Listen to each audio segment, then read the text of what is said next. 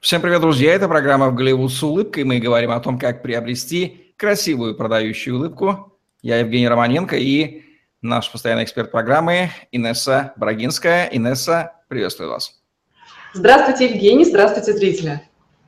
Инесса Брагинская, стоматолог-ортодонт, выравнивает зубы, нормализует прикус, восстанавливает челюстную систему детей и взрослых. Более 8 лет ведет частную практику в стоматологических клиниках Москвы Обучалась в Канаде США, сертифицирована по современным методам лечения, наружным внутренним брекетом, съемным капом, виртуальному планированию лечения. Свыше 500 пациентов с ее помощью уже имеют красивую продающую улыбку. Ну-ка, зубки станьте в ряд, говорим мы. И первый вопрос, Инесса, с чего начинается путь от героини сериала Кати Пушкаревой до Джулии Роберт в зубном отношении?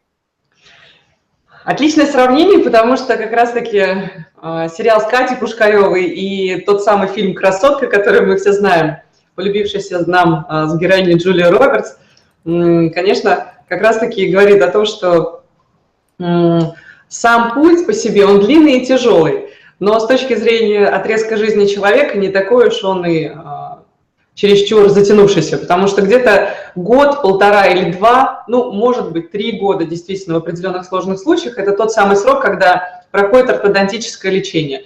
А среднестатистически а, это приблизительно а, год и три месяца, год и шесть месяцев. Сколько времени занимает наклейка брекетов и болезненно ли это?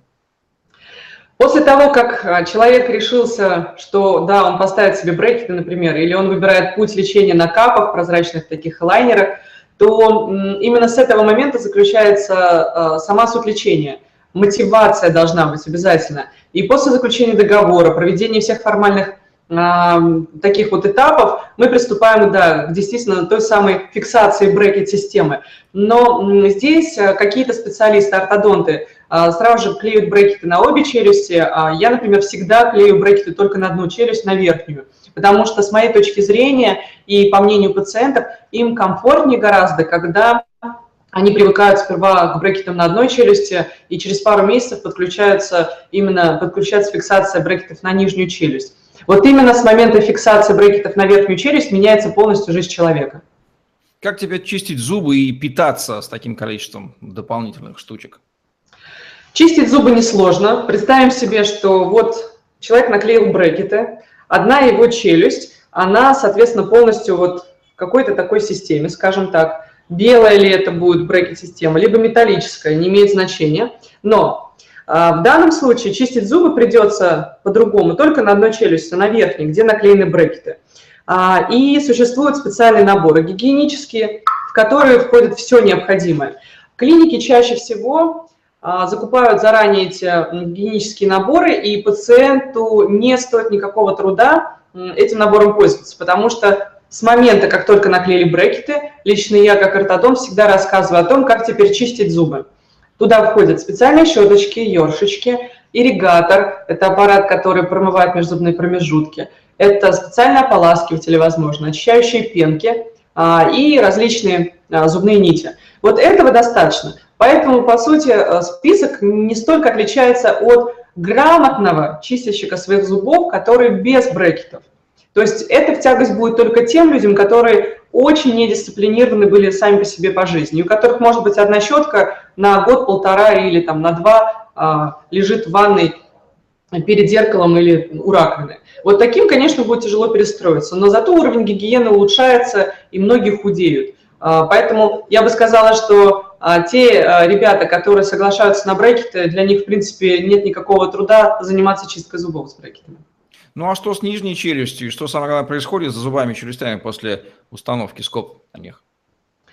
Да, после того, как уже поставили брекеты на обе челюсти, конечно же, психологически это становится тяжелее для человека, честно скажу, потому что пациент говорит, полный рот какой-то железяки и какого-то металла. Это правда. Ну, какого-то металла это спорно, потому что брекеты я, например, чаще клею только белые, различных производителей, но именно белые. Здесь представлены белые брекеты полукерамические, скажем так, у них металлизированные клипсы, и внизу это металлические брекеты. Но, а, наверное, нужно будет поиграть немножко с такой системой, и я попрошу нам а, в следующий раз или в следующие разы какой-то из необходимых, просто именно белую систему, буду показывать два варианта.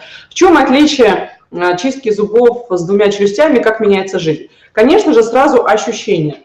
Вот представьте себе, помимо брекетов, здесь есть специальная активная часть, это дуга, проволока, наверху и внизу. Ребята, у которых все хорошо с математикой и вообще с, скажем так, с технической стороной жизни, они поймут сразу же. Дуга обладает памятью формы. Поэтому не брекеты выравнивают зубы, а именно дуга, проволочка, которая имеет память формы. Она устанавливается в пазы брекетов и начинает работать моментально, сразу же. Никто не говорит, что мы увидим через 5 минут уже какой-то эффект от дуги, но по большому счету работа начинается сразу. И первые несколько дней будут, конечно же, достаточно такие, может быть, болевые ощущения, у кого-то их не будет вовсе. Поэтому здесь нужно ориентироваться на индивидуальное восприятие, просто ждать и смотреть. Если вдруг возникает болевое ощущение, выпить таблетку обезболивающего. Не возникает, прекрасно, вам повезло. Но брекеты дадут о себе знать с первого же момента, потому что как только человек приходит в ресторан или приезжает домой, он начинает понимать, что так-так, мне нужно вспомнить, Доктор говорил, что я должен по-другому питаться, раз. И доктор говорил, что нужно чистить зубы иначе, два. И он начинает, естественно, перестраивать свою психику на то, что у него появляется новая забота о себе. Вот в этом есть разница. Когда брекетоносец увидит первые изменения в улыбке? Я думаю, что где-то через пару недель. Советую всем фотографировать себя, скажем так, вот так, с разных э, именно сторон – Потому что я как ортодонт вижу изменения каждый прием, а именно сам человек э, не улавливает некоторые вот такие нюансы. Почему? Потому что он видит себя каждый божий день. На завтрак, обед и ужин в зеркале. И только некоторые действительно говорят, что да, я всегда замечаю какие-то изменения, но чаще всего это те люди, которые фотографируют себя. Я бы советовала раз в неделю или раз в две недели обязательно фотографировать себя в нескольких ракурсах, спереди, Э, сбоку. А, то есть получается достаточно трех фотографий. Ну и лучше всего еще с разомкнутыми зубами, с приоткрытым ртом, но так, чтобы были видны зубы, потому что именно изменение положения нижних зубов будет видно не когда зубы сомкнуты, а когда они как раз-таки разомкнуты. То есть лучше четыре фотографии. Если брекеты постоянно отклеиваются, как быть и кто в этом виноват? Да, хорошая тема. Мы, например, в клинике разработали некоторые свои системы, ну, во-первых, есть определенное понимание того, как отклеиваются брекеты. Если брекет отклеился в день, когда их зафиксировали, скажем так, то это может быть действительно по причине того, что попала слюна, влага, не знаю, еще что-то, или же там не сильно хорошо был прочищен зуб и нарушилась сила сцепления, то есть адгезия а, именно брекета, поверхности брекета с зубом. Но в этом нет ничего страшного, когда это единичный брекет. Но если мы говорим о недисциплинированных пациентах, которые нарушают как правило питание, так и гигиены, то есть ухода, или же очень сильно давят на щетки. У меня есть такие пациенты, которые отклеивают брекеты именно тем, что чистят зубы очень усиленно. Ну, конечно, я имею в виду, что отклеивают, может быть, там в первые несколько раз, а потом мы выясняем, что все-таки это щетка, и приходим к выводу, что чистить зубы надо иначе. Если мы говорим о пациентах недисциплинированных в плане гигиены, или в плане питания, то здесь я бы сказала следующее. Те, кто любит бифштексы, различные, скажем так, мясо низкой прожарки, а, либо же те, кто нарушают все правила, которые говорит ортодон, что нельзя грызть чипсы, что нельзя откусывать очень жестко, то, конечно, они приходят первыми с кучей отклеенных брекетов или же это происходит системно. Я заметила, что есть пациенты, у которых сразу же все время что-то отклеивается с момента начала лечения – и есть те, у которых, в принципе, все идет гладко и хорошо. И те, конечно, кто не дисциплинированный, их видно сразу, я приблизительно понимаю, что, скорее всего, вот этот пациент, он будет не очень аккуратный. Но мне приятно осознавать, что, например, наши пациенты, они зачастую, будучи даже бесшабашными, будучи несколько какими-то такими, может быть, эм, э, слегка а, вальяжными по жизни, неорганизованными, не, не только недисциплинированными, а именно ну, скажем так, эм, экспериментирующими, все-таки жующие тосты, какие-то чипсы. Ну, уколовшись один раз на том, что отклеился брекет, приехав неурочно в клинику на его фиксацию или заплатив за новый брекет, который нужно наклеить, они переходят в разряд добропорядочных граждан. Как часто пациенты приходят на прием и в чем разница с частотой лечения при лечении на капах? Да, есть отличия а, при, скажем так, этапах посещения пациента с брекетами и на капах. Конечно, я бы сказала, что лечение на брекетах требует большой работы и пациента, и ортодонта. Лечение на капах – это более легкий и, скажем так, приятный вариант лечения, потому что с брекетами пациент приходит где-то раз в три недели, раз а, в 6 недель, то есть раз в полтора месяца. Это 3, получается 6 недель. Может быть, раз в два месяца иногда, в зависимости от а, определенных этапов лечения на брекетах. Кто-то чаще. Но с точки зрения КАП, это приятное удовольствие, когда пациенту а, достаточно приходить раз в несколько месяцев, раз в два месяца, раз в три месяца, раз в четыре месяца. Опять-таки, здесь есть возможность уехать куда-то достаточно надолго, там, например, на 4-5 даже месяцев, обговорив это с ортодонтом и а, выдав определенное количество кейсов. КАП. Ну, а, понятно, что ориентироваться нужно именно на изначальный срок лечения, и у кого-то визиты будут составлять кратковременный характер, то есть там 20 а, минут проведения в кресле или 25-30 минут проведения в кресле, у кого-то подольше, минут 40, около часа зачастую. Поэтому тут все зависит от того, насколько сложная клиническая картина. Может ли быть такое, что зубы не начинают двигаться ни на первый день, ни на двадцатый, и сколько вообще длится это начальный этап выравнивания зубов? Да, существует такой, скажем, диагноз и такое явление, как анкилоз зубов. Это отсутствие их перемещения в костной структуре. В костной структуре мы говорим про челюсти. То есть представим себе, что мы наклеили пациенту брекеты, и действительно может быть такое, что не выявляется в момент диагностики, то есть мы не можем это выявить до начала лечения, что брекеты просто не перемещают зубы вместе с проволочками, дугами и так далее. Я с таким не сталкивалась ни разу, но есть такое, есть такое явление, как отсутствие перемещения зубов. Это связано именно с очень крепкой плотной костной тканью, которая не позволяет корням а, при воздействии дуги испытывать какие-либо качающие движения и, скажем так, шарнирные костной ткани. То есть корень не двигается, несмотря на то, что нагрузки достаточно. И анкилоз зубов выявляется достаточно легко, если, кстати, бывает так, что это может быть генерализованный анкилоз, например, там одной челюсти или обеих челюстей, когда зубы не перемещаются ни на той, ни на другой челюсти, а бывает анкилоз конкретного зуба. Очень часто с, таки, с такой проблемой мы сталкиваемся, когда нам нужно вывести какой-то зуб из костной ткани э, в полость рта. Ну, например, э, отсутствующий клык, который там в кости, да, вот, например, здесь клык, очень часто клыки бывают ретинированными у человека, они в кости, их нет, и надо вот ему прорезаться. И мы составляем план лечения, до этого мы делаем диагностику, консультируемся, и вот, наконец-то, мы наклеили брекеты, и появляется такой момент, что пациент приходит через некоторое время, и мы понимаем, что не сдвинулось ничего, кроме рядом стоящих зубов. Вот, а, причем рядом стоящие зубы могут сдвинуться очень сильно, потому что если клык неподвижный, он за собой тянет все соседние зубы.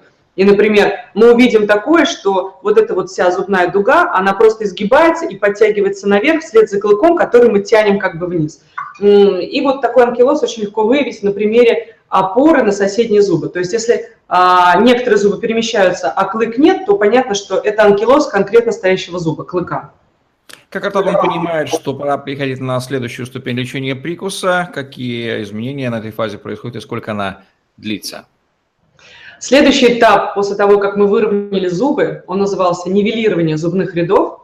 Это этап именно, просто скажем так, когда зубы стали в ряд, да, то есть верхние и нижние достаточно ровно стоят. Но прикуса как такового еще нет, он может быть там такой или такой, или еще какой-то, неважно, кривой и прочее, прочее. Но а, как раз-таки следующий этап характеризуется тем, что мы наконец-то переходим на более жесткие дуги стального характера. До этого были дуги легкие, никель-титанового сплава. А, или же с добавлением а, еще более а, мягких компонентов. Но суть заключалась в том, что это были мягкие нагрузки, мягкие силы, которые выравнивали и разглаживали, скажем так, зубы в окружность, в полукруг или параболу внизу. Но как раз-таки следующий этап заключается в том, что нам необходимо уже корректировать, например, глубокий прикус. То есть мы уже начинаем работать над, над соотношением зубов относительно друг друга. Вот это важный фактор. То есть каждый человек просто, который начинает лечение или который на этапе лечения сейчас нас будет смотреть или слушать, он должен запомнить, что Второе, что делает доктор, это может давать ему различные резиночки, которые нужно носить для выдвижения челюсти или наоборот для ее устранения – внутри или в какую-то сторону, или какую-то группу резиночек для контактов зубов в определенном порядке. То есть это непосредственно уже более детальная работа над сопоставлением зубов друг к другу, для того, чтобы через некоторое время снять брекеты, и человек мог этим пользоваться, то есть жевать. В чем заключается третий этап коррекции прикуса? Вот третий этап коррекции прикуса бывает у всех разный. Кому-то также нужно донашивать всякие резиночки, которые сопоставляют зубы друг с другом уже детально. Этот этап называется юстировкой. А, либо же мы корректируем детальные наклоны и изменения зубов, когда необходимо какой-то зубик поставить еще более ровнее, или какой-то зубик нужно переклеить, потому что мы сделали снимки и увидели, что данный зуб или данный корень немножечко не достали на нужное место. Скажем так, это ювелирная работа, которая самому пациенту, как правило, незаметна. И зачастую на этом этапе пациент говорит, ну все, я вижу, что все хорошо, все красиво, наверное, пора снимать. А доктор там еще щепетильно что-то доделывает. Не нужно к этому относиться, скажем так, а, так, как будто бы это нужно только доктору. А если доктор объяснит, зачем это необходимо, то каждый пациент, конечно же, очень а, тщательно к этому моменту тоже относится, говорит, да-да-да, конечно, не будем торопиться, вот сколько нужно, столько и доделываем. Как должна выглядеть улыбка в итоге и всегда ли получается достичь нужного результата, ну и самое главное, сохранить его? Улыбка зачастую не бывает идеальной в конце. Это зависит от, от огромного количества факторов. А, во-первых, нужно понять, что путь к идеальной улыбке, он не всегда заключается только лишь в ношении брекетов или в ношении кап. А, нужно понимать, и а, это выясняется с пациентом на берегу еще до начала лечения, до фиксации брекетов, что не у всех людей идеально красивые зубы по форме своей изначально. Не у каждого человека безумно красивый цвет зубов изначально. Не у каждого человека а, есть все зубы в полости рта, которые фиксируются к брекетам. Не у каждого человека есть э, такая прекрасная ситуация, как, например, жевательная группа зубов. У многих ее нет, и вот мы раздвигаем место для того, чтобы поставить импланты и так далее, а, и прочее, прочее. И вот нужно понимать, что после лечения на брекетах как раз-таки иногда ни, ничего не заканчивается, а только лишь это был а, первый путь или первая ступень к тому, чтобы дальше проводить уже более косметические процедуры или более результативные. А, как правило, мы на брекетах двигаем зубы. Как правило, мы на, мы на брекетах меняем прикус. Но идеальная улыбка, скорее всего, бывает у, может быть, процентов 10 пациентов, которые, которым действительно повезло от природы, и они приходят с красивыми зубами, их только нужно выровнять, а, и все остальное прекрасно. И там, например, сделать отбеливание после лечения на брекетах. Но чаще всего на этом все не заканчивается и подключается после ношения брекетов пародонтолог, который занимается различными операционными моментами или же а, эстетическими коррекциями уровня десны. А, начинает заниматься этим ортопед, который, например, делает виниры на какие-то определенные группы зубов. Это такие накладки, мы о них разговаривали уже. Или же это будут люминиры без обточки зубов, тоже накладки. Либо же это будет э, имплантолог, который наконец-то поставит формирователь десны и позволит ортопеду поставить коронку там, где установлен был полгода назад имплант. То есть а, вот эти различные моменты, их нужно учитывать. И я бы сказала, что пациенты, как правило, лечащиеся на брекет, это всегда терпеливая категория пациентов. Ну, то, что теперь мы больше знаем, как выглядит теперь путь Кати Кухаревой Джули Робертс благодаря Индусу Брагинской программе в Голливуд с улыбкой. Лайк, комментарий, подписывайтесь на наш YouTube-канал, чтобы смотреть новые ежедневные видео с вашими любимыми экспертами и красивых вам продающих улыбок, если брекеты. Не нужно их бояться, они помогает. Как именно, Инесса рассказала. Удачи, всем пока. Всего доброго.